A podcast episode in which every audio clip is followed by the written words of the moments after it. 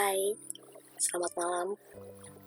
Selamat datang di podcast cerita tengah malam. Ini adalah podcast pertamaku, dan dalam podcast ini aku akan menceritakan apa pun yang aku ataupun orang lain pernah alami. Sebelum mendengarkan, jangan lupa gunakan headset kalian ya. So, Selamat mendengarkan. Well, kenalin. Namaku Embun. Yap, Embun terdengar yang menyejukkan. Dan ini adalah kisahku. By the way, kalian apa kabar? Baik-baik aja kan? Aku harap begitu. Hmm. Ini sudah tengah malam. Jangan terlambat tidur ya. Aku tahu, mungkin pikiranmu sedang riuh dengan berbagai problematika. Dan situasi saat ini semakin membuatmu overthinking. Jika boleh, izinkan aku menemani di tengah malam ini. Iya, di balik namaku yang menyejukkan, ada banyak hal yang tak semua orang mengerti tentang aku. Aku tahu bahwa aku tidak butuh validasi, baik tentang kebahagiaan ataupun segala hal yang aku lalui. Kali ini aku ingin bercerita pada kalian. Boleh kan? Sejauh ini aku hanya menjadi dua pasang telinga yang mendengarkan kisah orang-orang. Apakah aku merasa keberatan? Tentu tidak. Karena dunia ini sedang butuh pendengar. Dan di sini aku ingin kalian menjadi pendengarku. Boleh kan? Karena aku rasa aku sedang tidak baik-baik saja. Hmm, bukankah manusiawi jika kita merasa lelah? Dan bukankah manusiawi jika kita merasa penat. Dunia memang begitu kejam. Tapi kita selalu dituntut untuk selalu kuat. Dan jika kisahku hampir sama dengan kisahmu, mungkin kita adalah orang-orang pilihan yang diciptakan Tuhan menjadi lebih kuat. So, jangan pernah merasa tidak spesial ya. Kita semua berharga, bernilai, dan tentunya unik dengan apa pun yang kita miliki dalam diri kita. ya, begitulah caraku untuk menyemangati diriku sendiri dari keterpurukan. Kali ini, aku seorang embun yang terbiasa menjadi pendengar telah menemukan titik jatuhku. Aku merasa dunia memang sering kali memandang kita sebelah mata. Yang cantik adalah yang tinggi, yang berkulit putih, langsing, dan menarik. Dan yang tampan adalah yang tinggi, wajahnya blasteran, kulitnya putih, berhidung mancung misalnya. Ya, begitulah standar yang telah dikonstruksi di masyarakat ini. Bahkan untuk mencari pekerjaan saja, klasifikasi good looking adalah yang utama. ya, aku juga tidak menyalahkan. Tapi untuk kami yang jauh dari semua itu bagaimana? Bagaimana dengan kami yang berkulit sawo matang?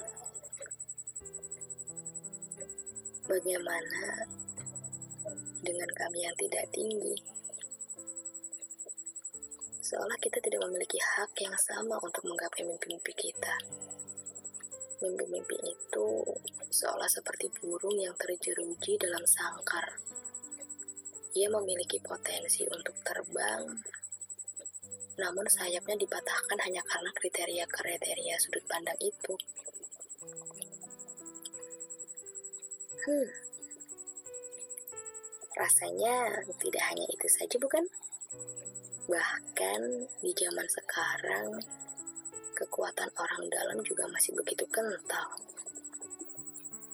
Untuk kita semua yang sedang memperjuangkan hidup kita,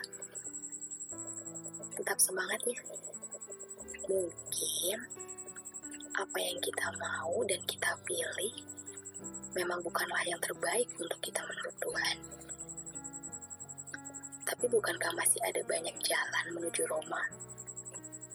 So, bukan saatnya kita putus asa sampai di sini.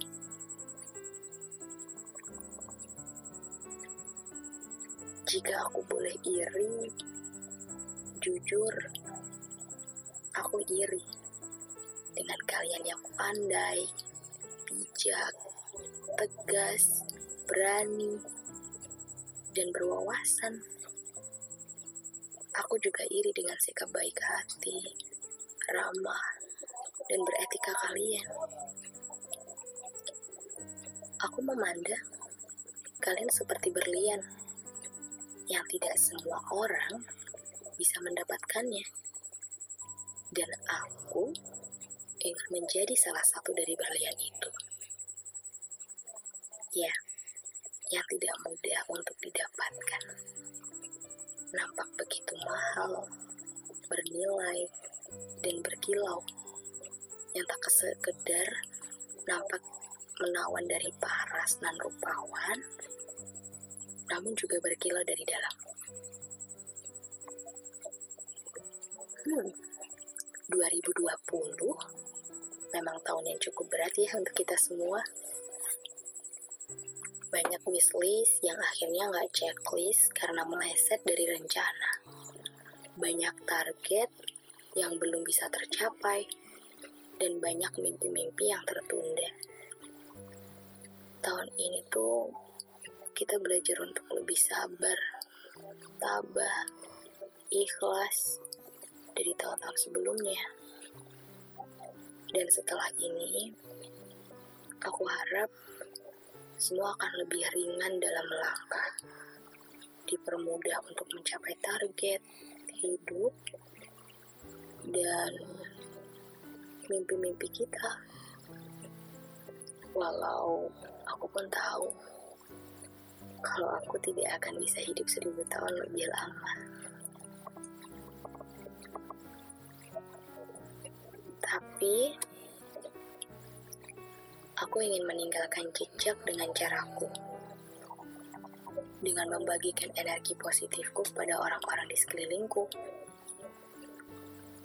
Meski aku sendiri juga merasa jatuh, aku ingin menggenggam tangan kalian, berjalan bersama, satu langkah lebih depan. Yep, bukan untuk memberikan harapan pada kalian, hanya saja aku ingin mengajak kita semua untuk melalui ini sama-sama. Aku rasa kita cukup piawai mengelola perasaan kita sendiri. Sebenarnya yang kita lawan bukan orang lain, bukan. Justru diri kita sendiri, ekspektasi kita sendiri, harapan-harapan kita sendiri. Itu yang membuat kita jatuh, lalu rasa seperti tidak bernilai. Hmm, tengah malam selalu saja menjadi salah satu waktu yang membuat aku susah untuk tidur. Tapi terima kasih ya kalian sudah mendengarkan embun untuk bercerita. Semoga hari kalian selalu bahagia, diberi diberi keberuntungan. Ya, apa pun yang kalian inginkan, semoga lekas terkabulkan. Salam hangat terdalam dari aku Embun. Cukup sekian dan bye. Sampai ketemu di minggu depan.